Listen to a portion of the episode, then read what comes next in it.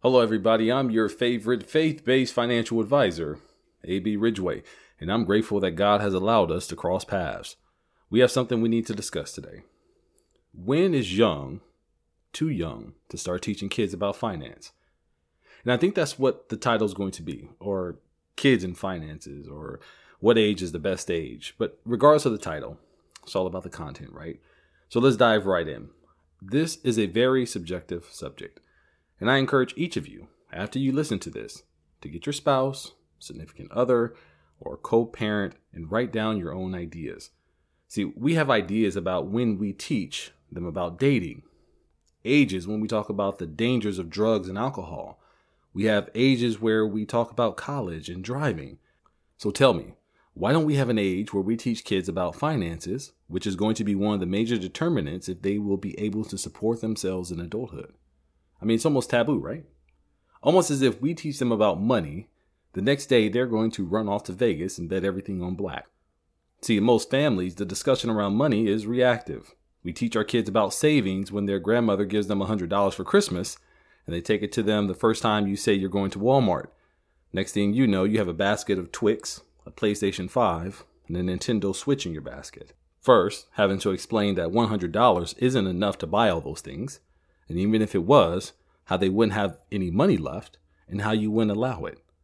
So if you won't allow them to spend all their money now, why won't you teach them the ways that they can have money in the future as well?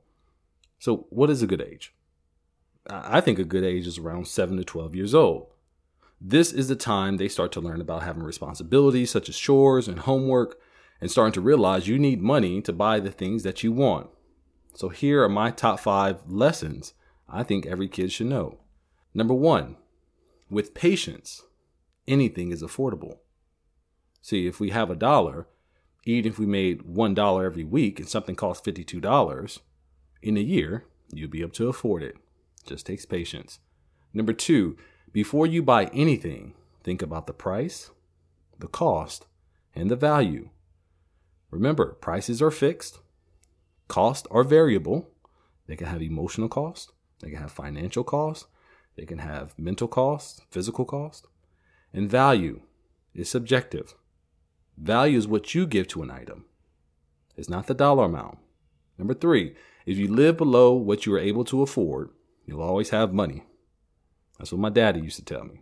You live below your means, you'll always have money. Number four, some think saving is about not buying what you want, when really, it's about making sure you have enough for other things you may want when you do. So, what this means is that savings is not this sacrificial thing that you do. It's that you want to make sure that you have money for the things you want and things that may come up that you didn't know that you needed. My mom had a good saying. She says, Don't spend your money until you get some more. And that's golden. Don't spend your money until you get some more. The reason is, is because if you know something costs $5, don't spend your $5 now. Wait till you get some more. So when you do spend your $5, you still have some money left. Number five, how much your money is worth has nothing to do with how much you are worth.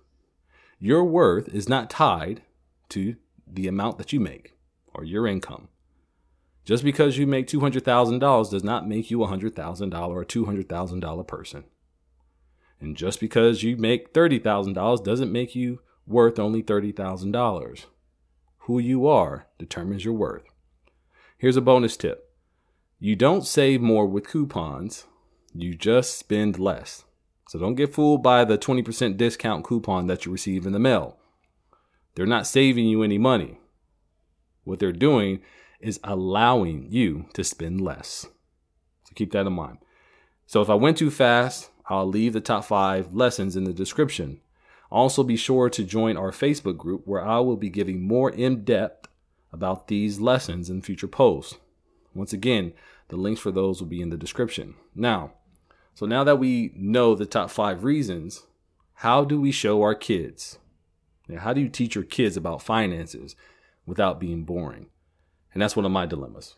How do you teach adults about finances without being boring? And that's what these podcasts, that's what the videos are about. This is what the the posts are about finding out ways to teach adults and their children about finances in a very fun and enjoyable way.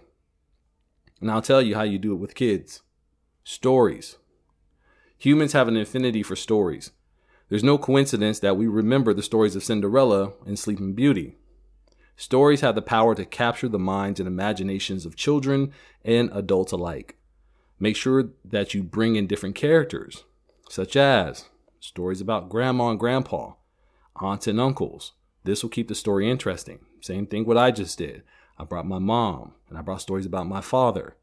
So not only will this teach them about money, but it will teach them to openly discuss financial situations and learn lessons directly from those who have experienced them. And what's cooler than personally knowing the main character in a story? These stories and lessons about money will stick with them for a lifetime, and stories make it fun to learn and easy to repeat. So, there you go, folks.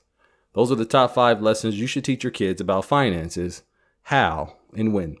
This has been another episode of Financial Advisors Say the Darndest Things, a faith based news commentary and market update podcast for the average investor. If you're looking for a personal financial advisor to develop your financial plan and eventually your gifting plan to others, you can reach out to us for a no obligation, free consultation around your finances at 337 414 3686 or book on one of our websites at www.abrwealthmanagement.com. Don't forget to join our Facebook group where we have weekly live Q&A sessions to answer some of your personal finance questions and deepen our conversations around these guiding principles. Make sure you also subscribe to this podcast on your favorite platform so you don't miss any of the new exciting updates. All links will be in the description below. As always, I am AB Ridgeway and I'll see you on the other side of your blessing.